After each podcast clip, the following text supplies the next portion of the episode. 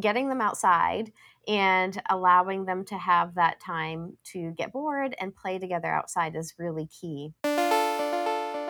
You're listening to the Mindful Mama podcast, episode number 375. Today, we're talking about the key to making kids stronger and more resilient with Angela Hanscom. Welcome to the Mindful Mama podcast. Here it's about becoming a less irritable, more joyful parent. At Mindful Mama, we know that you cannot give what you do not have, and when you have calm and peace within, then you can give it to your children. I'm your host, Hunter Clarke-Fields. I help smart, thoughtful parents stay calm so they can have strong, connected relationships with their children. I've been practicing mindfulness for over 20 years. I'm the creator of Mindful Parenting, and I'm the author of the best selling book, Raising Good Humans, a mindful guide to breaking the cycle of reactive parenting and raising kind, confident, kids. Hey, welcome back to the Mindful Mama podcast, my friend. Listen, if you haven't done so yet, please hit that subscribe button so you don't miss anything. And if you've gotten something from the podcast, do me a favor. Please go over to Apple Podcasts, leave us a rating and review. Just helps the podcast grow more. It takes like 10 seconds and it makes such a big difference. I hugely, hugely appreciate it.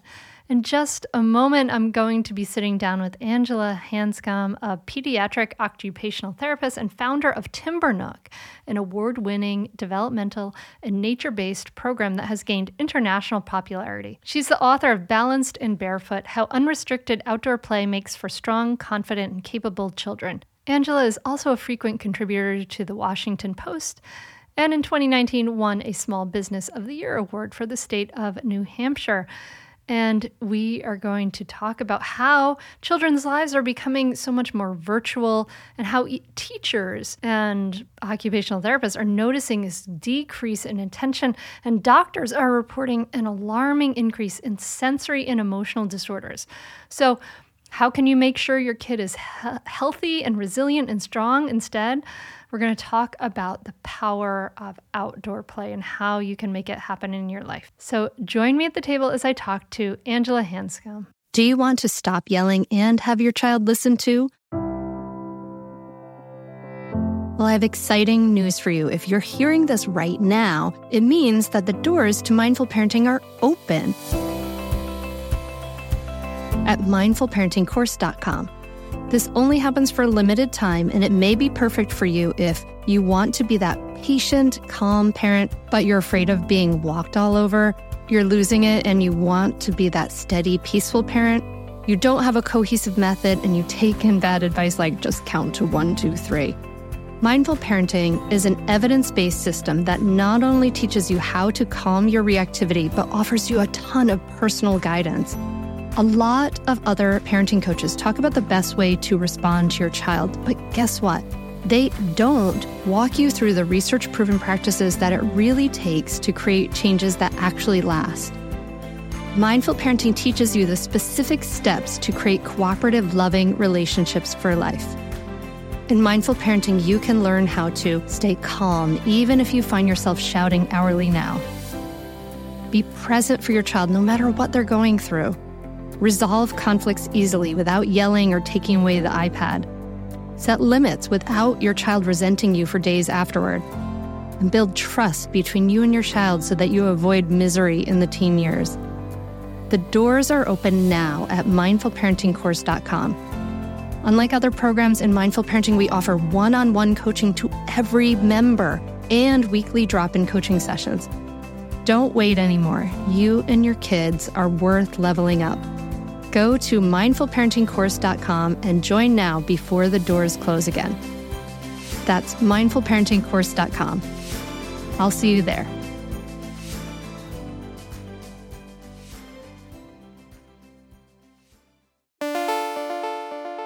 I'm really enjoying your book, Balanced and Barefoot. My um, pregnant neighbor doesn't know it yet, but I'm going to be giving it to her. Oh, perfect. when I'm done, I'm so excited. But you write in your book um, the cold hard truth is that when you compare today's children to past generations, they just can't keep up. Children are getting weaker, less resilient, and less imaginative. Pretty strong words. So, can you tell us more about that? What's what do you see that's going on?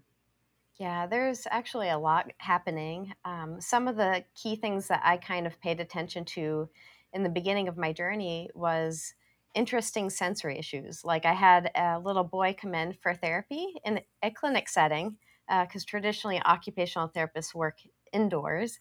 And so I was working in a sensory gym, and I remember a child coming in that didn't like wind in his face and really struggling with how to treat that in a clinic setting. Um, I was thinking, should I get a fan and blow the fan on the child? Um, a lot of kids not wanting to get dirty, um, they don't like glue on their fingers. But the number one issue that we're having to treat is balance. Um, so more and more kids are literally falling out of their chairs and onto the ground in a school environment, starting to run into each other more frequently, um, but having troubles with spatial awareness is a, is a number one issue.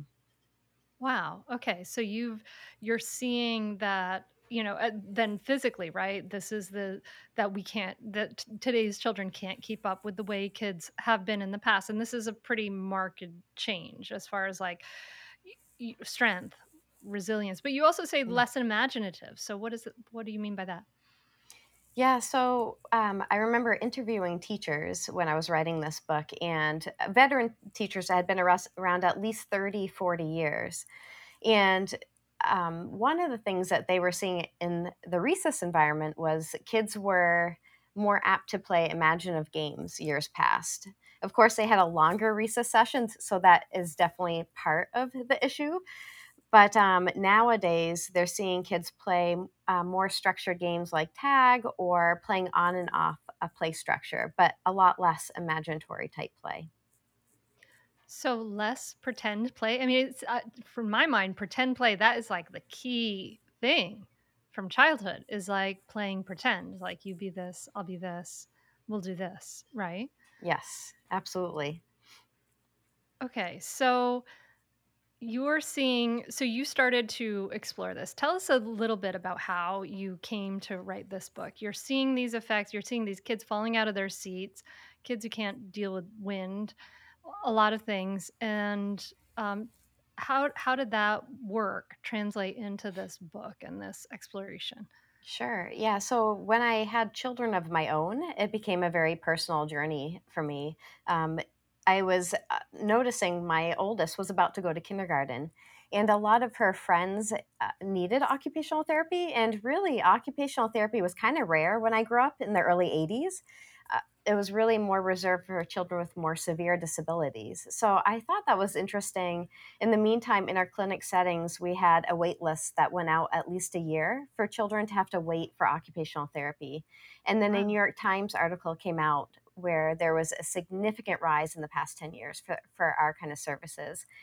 And then my daughter went to kindergarten and she was a young five. And I remember the teacher meeting with us ahead of time and looking at us saying, This is not kindergarten like you remember growing up. She said, Hmm. This will be more like first grade. She said, um, we don't have time to teach your children how to cut with scissors. So my husband's going to pre-cut everything at nighttime, so we don't have to worry about that skill. She oh said, my if your gosh I know if your kids can't tie their shoes, please put Velcro shoes on them or elastic laces because we don't have time to teach your children that skill. Finally, she said, There's five minutes for snack, but if it gets in the way of curriculum, it will become a working snack. So they'll have to eat while they do curriculum. And then she said 15 minutes for recess. And these are, most of them were young five, five, six year olds, right? And she said, when it snows, and I, you know, I was living in New Hampshire at the time, uh, it will be an indoor recess because we don't have time to change your children into their snow gear. And um, as an occupational therapist that works on developmental skills, you know, having no time for these developmental neurological um, skills, you know, didn't sit right with me. So I ended up pulling my daughter out of school and homeschooling for a couple of years. And I learned a lot about Finland, where kids were in the river dissecting fish to learn about ecology. You know, they were um, they were scoring way higher in math and science.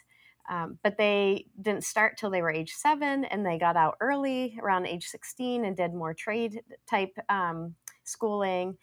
And so that really fascinated me. And the other connection I kept thinking about was um, we live on 12 acres of woodland um, in New Hampshire, or, or that's where Timbernook um, originated from. And sometimes I would take a shortcut through the neighborhood to get to that property.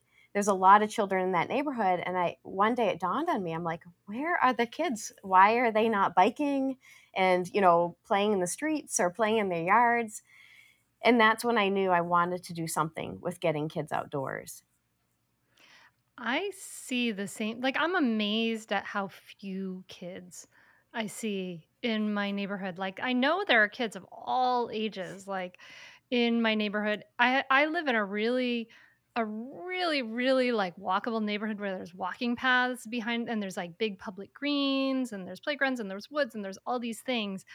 And I'm kinda surprised how infrequently, uh, when I go for a bike ride a in the afternoon, I see kids after school.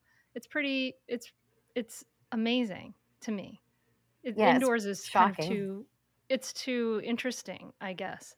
So this is all this is this is this change that's happened, and and it's a really very profound change, and you talk about how all this time we're spending inside is hurting kids. Are, are is there anything that we miss as far as like the way that um the way that all this time that they're now inside that we used to be outside is is hurting kids.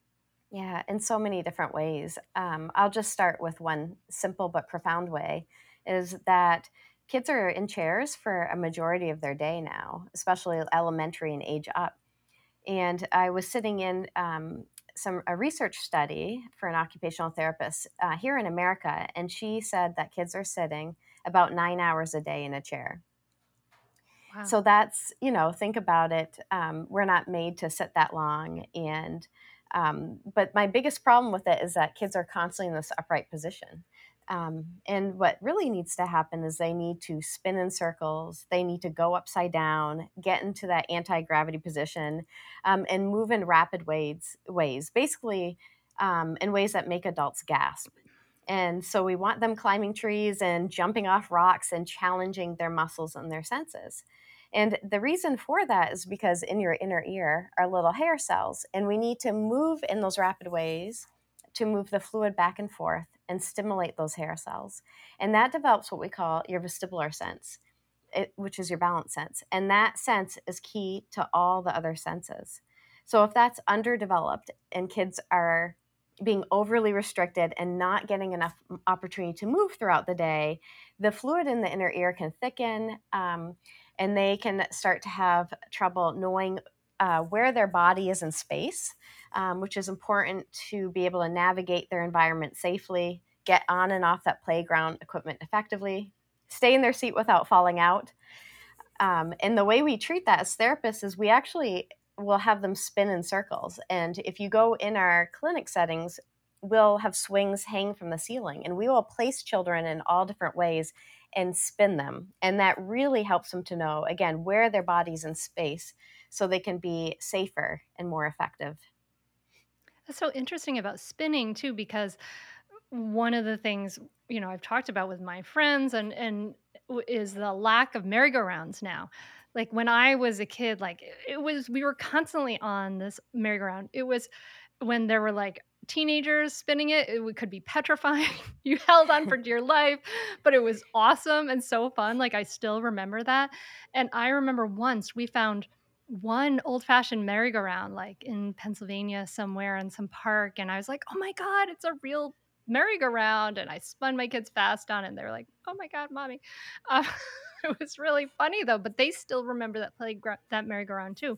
But those don't exist anymore. This is like the part of the safetyism where we're trying to protect kids and we're actually kind of hurting them because maybe they're not they're not getting their vestibular system exercised. Yeah, absolutely. And it's really basic physics. Like we've shortened slides, we shortened swings, we've taken away merry-grounds and teeter-totters, and all of those um, were really therapeutic for children. The merry-ground, especially, is um, if you look in our OT books, you'll see that that specific exercise where the child's on the outside. Um, you know for instance like if i'm holding a child in a hammock and i'm i'm spinning on my own axis but they're on the outside and they're spinning around me that creates a centrifugal force in the inner ear um, bends the hair cells in one direction and that helps with sustained attention and grounding huh. for the child. And so, yeah, that was like, and it's one of the most powerful uh, vestibular inputs you can give a child. It's even more powerful than a child just spinning on their own. So it's interesting that we took that away and deemed them unsafe when it actually helped with, again, sustained attention and a really grounding effect on children. We are supported by Mysteries About True Histories, affectionately known as Math Mysteries About True Histories. It's a weekly show full of time travel puzzles, hidden equations, history, and lots of laughs. I highly recommend this podcast. It's really wonderful, especially if you have kids like around like six plus, but it can totally be enjoyed by the whole family. So I listened to the episode, The Pirate Queen, and you're just dropped right in the middle of the action. People are fighting, there's sword fight. And then these kids, they've gone on a time travel mission and they have to solve problems in the midst of it. And it really just like exemplifies everything we support here at Mindful Parenting. You know, kids who are adventurous, doing things on the world, they're capable. And then they do things like they have to do math, they have to think critically, they have to code break and pattern solving and all this great stuff. Beyond just the Pirate Queen episode, which I highly recommend, episodes transport listeners to moments in history too, like Pythagoras, ancient Greece, the era of the Aztecs, Sir Isaac Newton's England, and more. So jump in with your family, follow the adventures of Max and Molly on an adventure through time with puzzles and hidden equations and laughs. And it really does make learning really fun and really cool. Perfect for ages six and up New episodes drop every Thursday, each stacked with so much laughter that your kiddos won't even realize how much they're learning. So tune into Mysteries About True Histories with your kids, and you can follow and listen on Apple Podcasts or wherever you get your pods. That's Mysteries About True Histories. I want to tell you about a great podcast that you should check out, especially if you ever deal with any school system, which you probably do. It's called Understood Explains. This season of the show is hosted by teacher and special education expert Juliana Urtubey, and it's all about how to navigate individual education plans, also known as IEPs. And this season of Understood Explains covers topics like how to tell if your child needs an IEP and busts common myths about special education. So I checked out the episode on the difference between IEPs and 504 plans because my daughter Maggie uses a 504 plan and it was really, really helpful. It went over all the differences, which one's better, how to get them, different myths and what your rights are, all kinds of different things that you should understand if your child may need extra help in education through an IEP or a 504 plan. The tone is super helpful, friendly, and smart.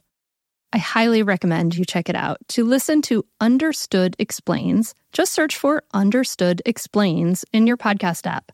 That's it. Understood Explains. That's so funny. I think about how we did that. Like our kids want wanted that so much. Like spin me around in a circle, right? Like they love that. They wanted that desperately. And my you know, my one daughter used to like, you know, walk between us and, you know, want us to swing her between two adults. And she taught herself how to flip over when we swung her. So she could just like flip all the way over. She's scared, us, of course, the first time. And then she just like flipped over. But these are things that kids need to do that and that should, should be doing, I guess. Yeah. So a child will naturally seek out um, the neurological input they need at any given time. So if a child's um, yeah spinning in circles, it's because they're really trying to organize their senses. And you know, um, sometimes I'll see a parent go, "Don't spin, you're going to get dizzy." Or you know, get down from that rock because you're going to get hurt. However, if we keep keep um, keep children from doing those different movements, then we become the barrier to that neurological development that needs to happen. Wow. So the whole this it's it's this idea of like we're this idea that we're trying to pro- that our number one job is to protect our kids and that we, they should be careful, right? Be careful is like a thing we are saying constantly, but it sounds like you know they need to be doing risky things. They need to be doing risky play and climbing and spinning and jumping and all of that.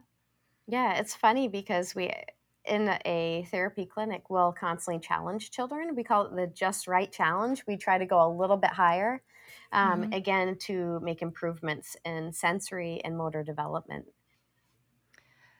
This is amazing. So, I mean, we're uh, it's like we're in a culture that's kind of slowly moved towards this. And so now we think that, you know, that it's normal and, you know, they're the way that kids are in playground. And you t- you talk about this that they're, you know, teachers aren't allowed to let kids like hang upside down in from monkey bars or they're not even allowed to be on a swing on their belly. Um, I remember being so frustrated once being at the YMCA and seeing this kid climb on this twisty climby thing and was clearly climbing it and the te- the teacher was like, "No, you can't climb on that because you're not X age yet." But he could obviously do it, but because he wasn't a particular age yet, he wasn't allowed to do that. And and this is everywhere, I guess. Or it's Yeah. mostly in the United States or is it everywhere? Do you know? I don't know. Uh, yeah, so it definitely is happening everywhere. I mean, the the change and development is happening. I mean, even in New Zealand, I've talked over there in Hmm. Australia, and they're they're seeing changes as well. Even though you picture children barefoot outside New Zealand, so Okay, so let's talk about getting outside. And for for me, this is like a huge value for me. Like where we bought our house, it's on a cul-de-sac. I'm just like I can see a little park that goes into a patch of woods right out my window. And this, I was like, this is perfect for kids. It's a cul-de-sac. This is little patch of woods. This is great. But kids aren't getting enough time outdoors. Why is it the you know we can imagine spinning, we can imagine doing these movements, but you say particularly outdoors is important. Why is that so? yeah. So even when you step outside, especially into nature, then um, you know once you step outdoors, multiple synapses are firing in the brain because more um, senses are being engaged, right? So like if you picture being in a room right now versus being outside in the woods or on the beach, you start to think about what what senses are being engaged out there that you're not getting in that room like wind you know we talked about Mm. that um, temperature changes you might hear nature sounds different smells and all of that again helps um, fire more synapses in the brain and your chances for that organization uh, in the brain are going to be higher the other ideal state for that sensory organization to happen again that's laying the foundation uh, for learning and paying attention is to be in a calm but alert state of mind. So again, you think about the colors you see outside, you know, greens and blues, um, browns, those are very calming stimuli. Um, you know, even certain smells of trees will reduce cortisol levels in the brain. There's a reason why um, your doctor will say take your babies outside. It's very calming. Mm. But you're alert, aren't you? Because the ground's uneven. Um, you're constantly adjusting your body. Um, you know, there might be an animal running by. So you're in this calm alert state. And um, you want to think about what percentage of time are children in an environment that's conducive to that organization and then what percentage of time are they in an environment that could be um, disorganizing or dysregulating? Um, you know, it could be that they're in a classroom and there's they're really close to other children, and that can be disorganizing for children. Um, it could the noise level often goes up when you're in a Mhm. classroom. There's more posters on the walls. There's more transitions often in children's lives than than they're made to tolerate um, constantly having to change direction, and that can be very disorganizing to their brain. Um, so stepping outdoors is is really a natural environment that's conducive to that organization of the brain. That's that's one reason why uh, nature re- is important. well, yeah, I mean, you can experience all that. Like you go outside, you feel better. Your stress re- levels reduce. Kids go outside, you feel better. Um, and you talk about how outdoor play helps kids who struggle in traditional cal- classrooms. Tell us about that. Yeah, so um, playing outside, um, you know, often we'll have uh, field trips come out, and out at Timbernook, they really have hours to dive deep into play schemes. And so often teachers will go out and will see children become leaders that don't always take that role in an indoor setting.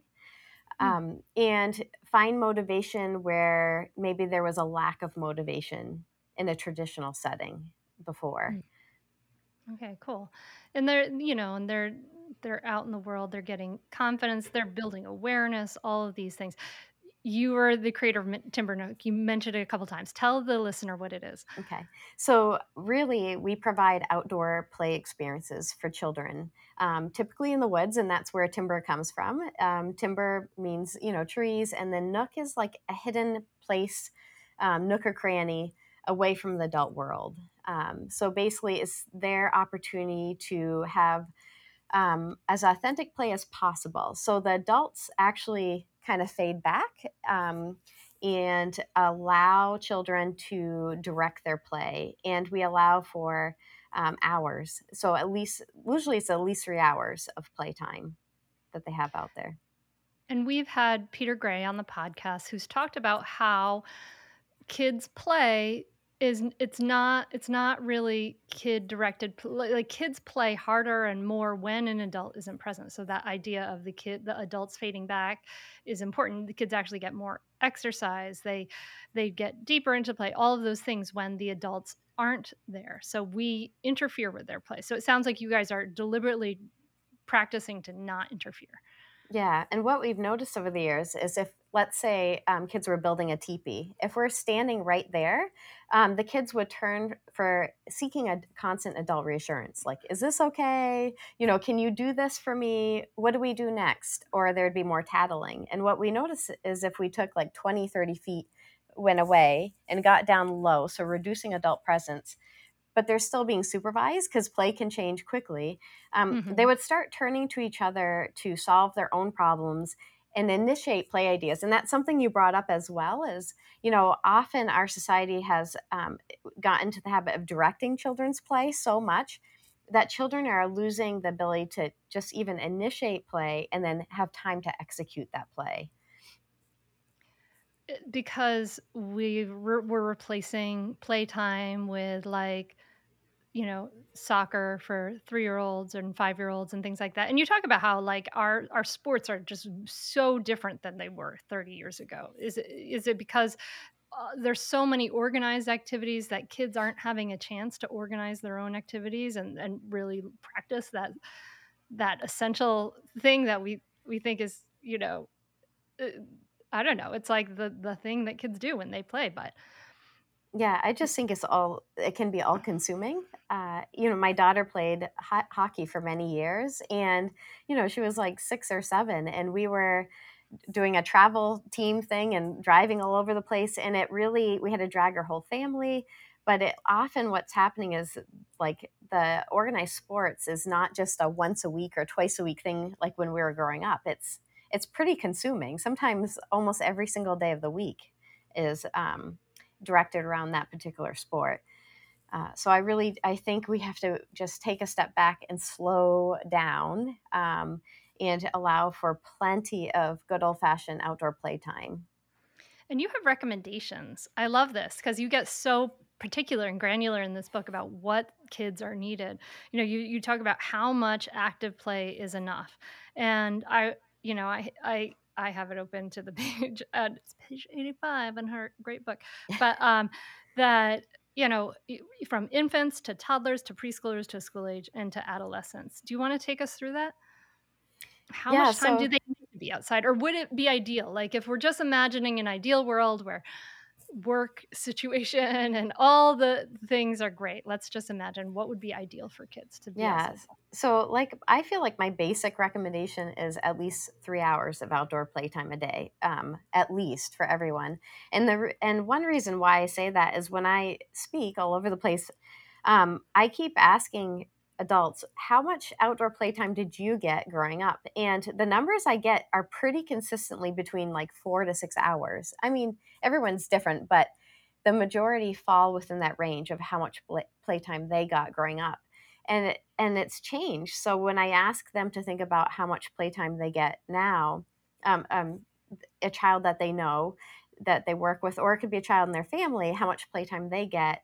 It's usually between 45 minutes to an hour and a half and again that can be every everywhere from 50 minutes to more than that but that's a significant change in the environment you know going from four to six hours of digging in the dirt you know climbing trees um, stimulating those muscles and senses that we talked about to just you know i think research is like 48 minutes that's a that's a huge change and so it's bound to affect development in different ways so three hours um, when i say that sometimes people are like that's crazy but if you really think about it like we got most of us got more than that and that was on a typical school day it's just again prioritizing that outdoor playtime well, what happens when the parents say, okay, I mean, this sounds great. I want this, Angela.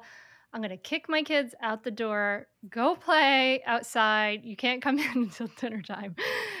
come in when the streetlights come on. That's what my parents used to say, right? yeah right Make sure you're back when the streetlights come on. Um, and the kids are back at the door in five minutes saying, Can I come inside and play on my iPad? What what advice do you have for a parent whose kid uh, just doesn't know what to do or or you know is more intrigued by the inside stuff?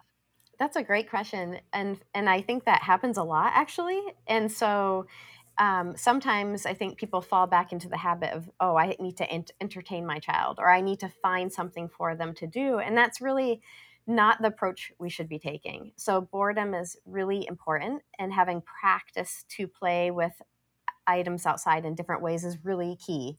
So let's say that child comes in and they're like, I just see leaves, rocks, and sticks outside. You know, I have no idea what to do with them. Let's say you send that child back outside and they sit in the dirt and um, they pick up a stick because they're bored and they start digging with it.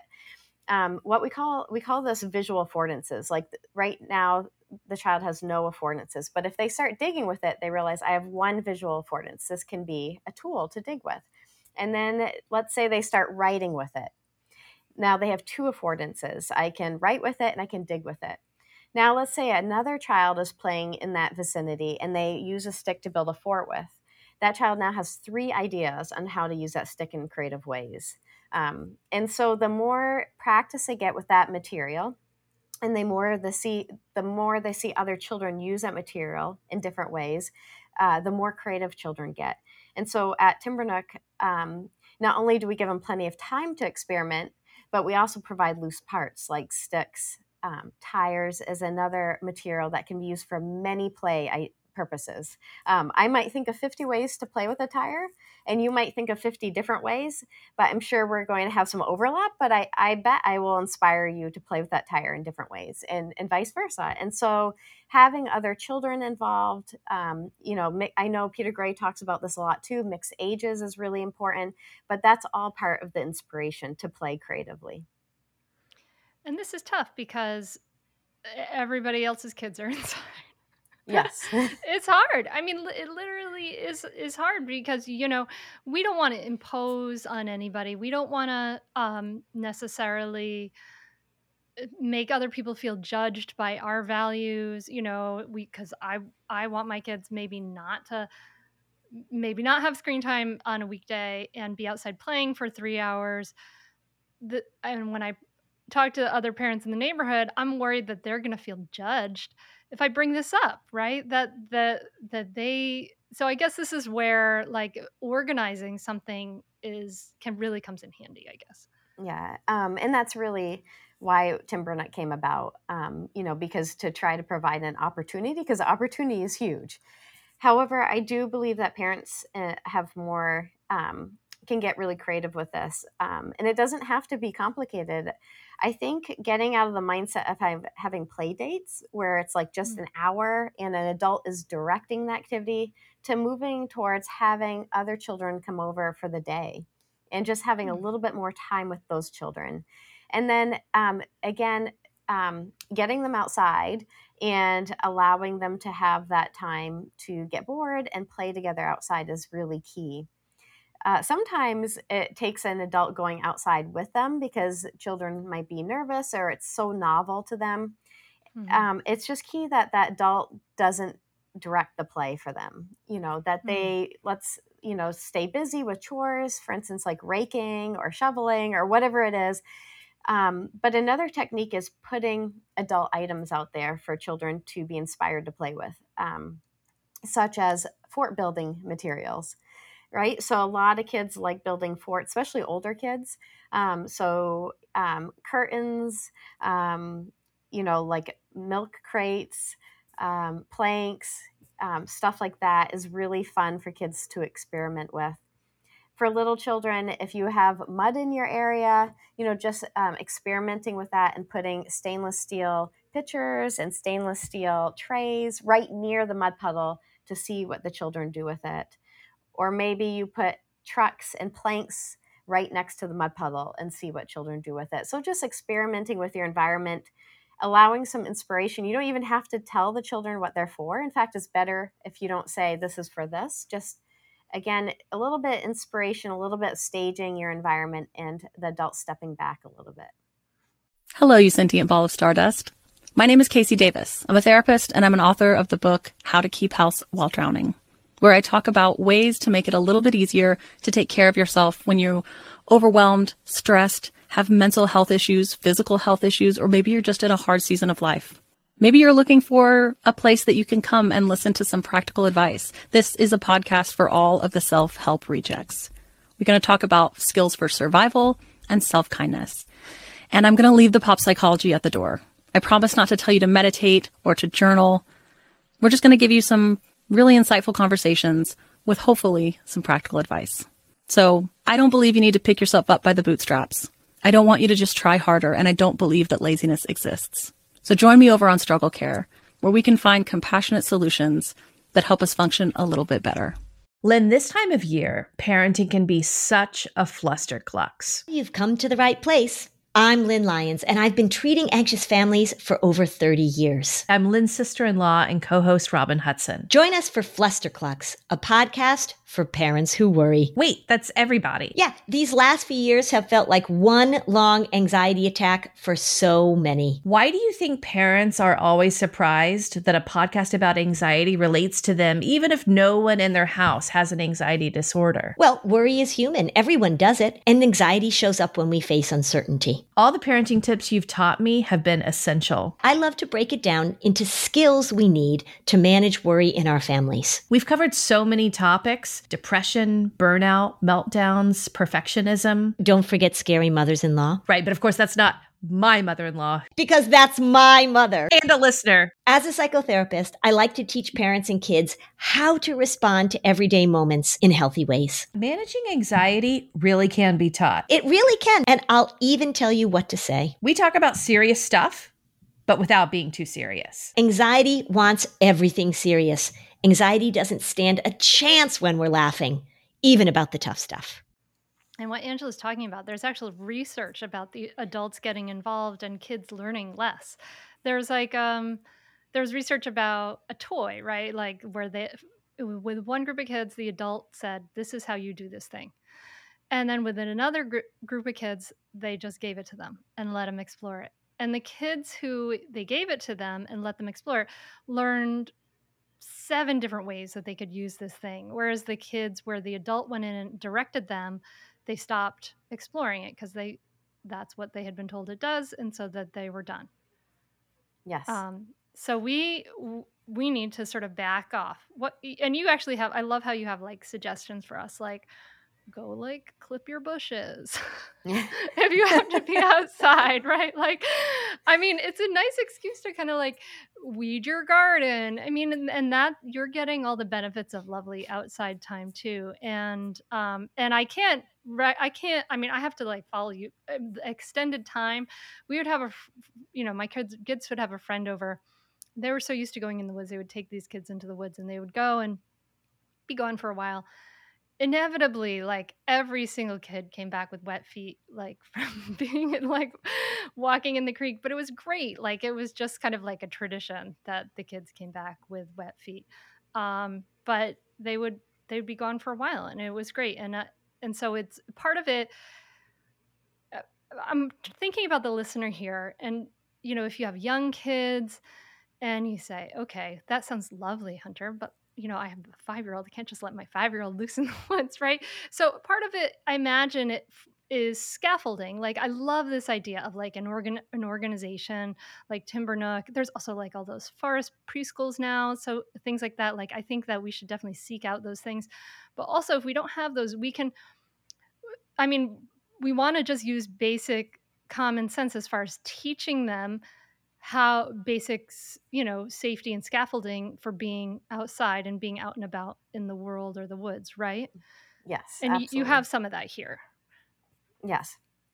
Um, yeah. So, um, one, so what we were talking about is, yeah, just ins- like a little bit of inspiration. Um, and then having other children over is another uh, huge benefit. And then phasing the adult out over time. So, yeah, five year old might they might not be safe in the environment. They might be. I mean, it, you can't really go on age, right? So, um, mm. like at, like we were talking about, but just watching them and what they're ready for, uh, and then phasing yourself out. So eventually going inside. You know, it a lot of it has to do with trust and knowing the environment around you and what your children are capable of. I had my children carry walkie-talkies for a while when Oh they yeah, we went to. did that. did you? yeah. yeah, we did it um, camping. But we, and one time, I remember um, finding the walkie-talkie on a picnic table. They abandoned it, but um, we tried. Um, but and then um, over time, they became more and more capable and uh, and trustworthy. Um, and even my son now, he's seven, and we're um, he now bikes to his friend's house, and but um, we made really um, a good connection with our neighbors. So she kind of checks in with me as well and lets me know he got here safely and um, and then there was less communication going on because we've had that established that trust. I already know that he's safe but the first couple times i you know i'm usually checking in a little bit more. Um, but he'll come home and say i had burgers for lunch today and then the next day he's like i had mac and cheese today. So um, but it's really neat once you can let go and they become very capable and independent with their play and I think I know your answer is, but I imagine you don't want to send that seven year old off with a smartphone to communicate with you. Yeah, no, no. Usually I connect with the adults first. I just think it's really respectful too to touch base with them and make sure they're okay with it. And, you know, sometimes you have to find like minded people or, mm-hmm. you know, encourage them. Sometimes people are a, a little bit afraid as well. Encourage them, like, to come like send their children over to your house if they feel more comfortable with that or vice versa but a lot of it is creating that village for children too and that that neighborhood or that what you know whoever's in your vicinity as well. Yeah and dear listener we did something similar for my daughter who's 12 this year she st- took uh, started taking the um, we have an e-bike she started taking it to the barn. So the barn is it's not that far away. It's like three miles away, but you have to kind of go down a big hill under the high. Like there's some major hills involved. So the e bike was really a nice solution for her to do this, and she loves it. And so she doesn't have a phone yet, and you know we sent her off and all we did it, it's so simple in some ways to like have a kid without a phone communicate with you because everybody else in the world has a phone yeah so she, I had to I had to teach her how to use like the landline at the barn. But so for the first couple, you know, for the first week or so she did that. She called us when she got there. And we were like, "Okay, great. You made it. You know, we're we're good to know that." But it's really simple to find for kids without a phone to find a phone if they need to communicate with you. And if they if you they've memorized your phone number. Yes, absolutely. And it's great life skills too, um, to have them check in or a parent check in and as well and the life skills of like teach your kids how to cross the street right? Like teach your kids you know if some you know what to do if if things happen. So you talk about um we want to be the kids could should be spending time outside we want them playing outside. Do kid children get the same benefit from playing on a playground as they do from playing in the woods which is more beneficial and why? Well i'm a little biased. I feel like playing in the woods offers um, endless opportunities whereas you're a little bit restricted again on a playground um, for for many reasons. But just to name a couple obvious ones in the woods um, like we talked about stick has endless play opportunities. And then you know um, rocks everything has endless play opportunities. So that's a big one. And then you have all the sen- senses are going to be engaged in different ways. Um, and they're constantly there's constant variation too when you play out in the woods when versus playing on a playground. For instance, if you're going on monkey bars, um, you're always going to hit the same point of contact on your hands, and often you're going to get blisters because a certain part of your hand is strong uh, another part remains weak and then you get a break. Whereas if you're climbing trees, every time is different. It's like cross training. So you're going to put hmm. pressure on different parts of your hand and develop all of the skin and muscles, um, different parts of your upper body. So it really is like cross training. So I think of playing outdoors and in the woods, you're going to get a more holistic approach um, to um, health and wellness for children. Now, for the parent who's worried about their kids falling down from the tree, what do you say to that person? Well, it's funny because usually the kids that can't, that, you know, you really don't want high in the tree can't get up there. Like their mm-hmm. spatial mm-hmm. awareness is off, um, their strength isn't quite where it should be. Uh, it's usually the children that are really strong and capable can scale a tree pretty well. Uh, you do you could teach them say, some safety skills like obviously checking for branches you know um, making sure the limbs are alive um, you can set limits too like if you feel like a child is a little too high up there you could calmly um, say you know that's that's good right there. Why, why don't you show me that you can down climb? Because climbing down is a harder skill. Um, but it's okay it's okay to set limits. I think it's just important to not set your bar too low for children because um, they really are more capable than we often realize.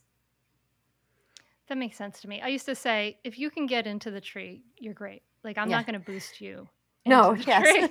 like you, if you can get in, okay, go for it. Like yeah, absolutely. And that's a good point. Like we never want to put a child up in a tree because, um, yeah, that could be a very da- dangerous situation. Yeah, and I used to say like, you know, how are you feeling up there? Are you good? And if she, if she got too high for me, I would say, I feel really nervous. Just for me. Come down a little, please. Okay. okay. So, what if a, what if parents live in an area that doesn't provide easy access to nature? So, I guess I would, if I were them, I would just kind of keep in mind what is in my environment and try to use that. Um, and even if it was in a city or if it was like um, blacktop i would i would still try to find a way there's there's different initiatives where you know in big cities they've sh- shut down streets you know again it's mm. getting to know who's in your vicinity establishing relationships and and taking action to help children um, I've heard of people in neighborhoods where they go and they they've knocked on other people's doors and say like I want my children to be able to bike around with other children. Are you okay with that? And you know, um, hmm. I think you even if you're in a city environment or a more urbanized environment, even just getting outside and getting out there and moving around is re- is really really beneficial. So still trying to prioritize that. If you have natural parks, you know trying to walk to the park with your child and allow them to play in that more natural space even in new york city they have those you know so again trying to find what is in your environment and what can you do about it okay so you have you have three kids i know. You have a little one and two teenagers. Yeah. And uh, how did this affect the way you raised your kids? And i'm curious about that. Yeah so well my my oldest um, since i wrote the book you know the one that was five she's now 17 and then i've got a 14 year old daughter. And i can see the effects of having years of outdoor playtime on them now um, my my oldest is probably the perfect example because you know they they grew up in, at TimberNook and creating societies. They would establish roles and spies and, you know, have wars out there. But she is um, she has a very strong sense of who she is as a person and um, she will set boundaries with people from having to like in-person social connection with other children which is mm-hmm. becoming rare i mean if a lot of kids are on screens screens these days and you know so she's very um, she's very kind but she's also um, very strong you know like she'll she'll tell people like that's not okay or you know i'll do this but i won't do that she's just very confident with who she is as a person she's got a lot of freedom but she's also very trustworthy and she will check in with me she'll go visit um, she now drives to visit a friend and will call me when she gets there hour about five hour drive and wow. so you know she's really earned that um, that right to her roaming space is pretty big now um, but she's very um, capable. She's an all a student. I think there are so many benefits to that you know thinking outside the box playing creatively for hours um, you know having to be mentally flexible with other children's ideas negotiating trading all that stuff came into play as a young a young adult how did screen time play into this right? Like you are the founder of TimberNook you've had they have hours of outdoor playtime with other kids they're in this ideal environment how did what what were sort of your policies around screen time for your kids? Well neither of my daughters had a phone till high school and i remember my oldest saying she lived under a rock and she was upset with me. But she really i think looking back she really appreciates that because she again knows how to personally interact with with people um, without hiding behind a screen. I've noticed that's something that a lot of children are doing. Um, it's really it's it fascinates me, but um, and then like TV time, you know, we only we would do a movie as a family like once a week, but there was not a lot of screen time. I always felt like having too much screen time. Um, like we tried it for a little bit of having half an hour a day, and they became entitled to have that before they would go play. And mm-hmm. so we kind of just like let go of that and just had screen time as a special thing and try not to make it a big deal. Mm-hmm. And mm-hmm. um, yeah, it's just that way they had all that that opportunity to have a childhood, an old fashioned childhood. That's so uh, it's so beautiful, and I I think that's such a I, I think that's an incredible way for a child to be raised and i imagine the listeners thinking like that sounds great but like my husband is like on the phone and i'm on the phone and we're doing these different things and it, and it's not so easy. So what are some of the baby steps i guess that that maybe they can take? What what are some suggest action steps for people to take it forward? Yeah so i think my biggest um my, my first step would be to make sure you have time for outdoor play every day. And, you know, you could start with an hour and increase that each day. That would be my biggest recommendation um, is um, time and then space. Like find a space for that to happen. Mm. Um, and then, yeah, limit screen and I bet, time. I bet when it that when that happens, like if you find that hour of, I mean, kids are so much like when behavior problems drop you know, all that stuff drops when kids have the space to roam and they can choose what they want to do and they're allowed to get dirty and you know that kind of thing. I guess we need like clothes that they can get dirty. you need to yeah. let your kids get dirty, but also start with an hour outside time a day and maybe increase it. So that maybe means I'm, you know, simplify the schedule or allow more space in the schedule if you can. Yeah, and then the other thing is, I think even um, making family time to be outside. So if that's going for a hike um, together, going on a canoe trip, but make it part of your uh, family life, and that's where you establish memories, um, good memories for the children. Um, and again, going back to my daughters, like they they now go on their own with other friends on the lake dirt biking for hours or they'll go hiking on their own but it like translates into their life as well as they get older. Yeah it becomes like just a habit a way of being. Yes Angela, thanks so much um, for coming on and talking to me about this. I've been, we have the same publisher. I've been noticing your book for a number of years. I'm like, oh man, that looks so, um, so great. And I think that, um, I think that this is a real call to action. You know, to for us to create those spaces for kids. It's it's really vital, and we can see that it's having, you know, the lack of that is having effects on kids now. Thank you so much for for writing balanced and barefoot founding TimberNook for doing this this work i think it's so needed and I, I really appreciate you doing that and taking the time to talk to us about it today on the podcast thank you so much for having me it was a pleasure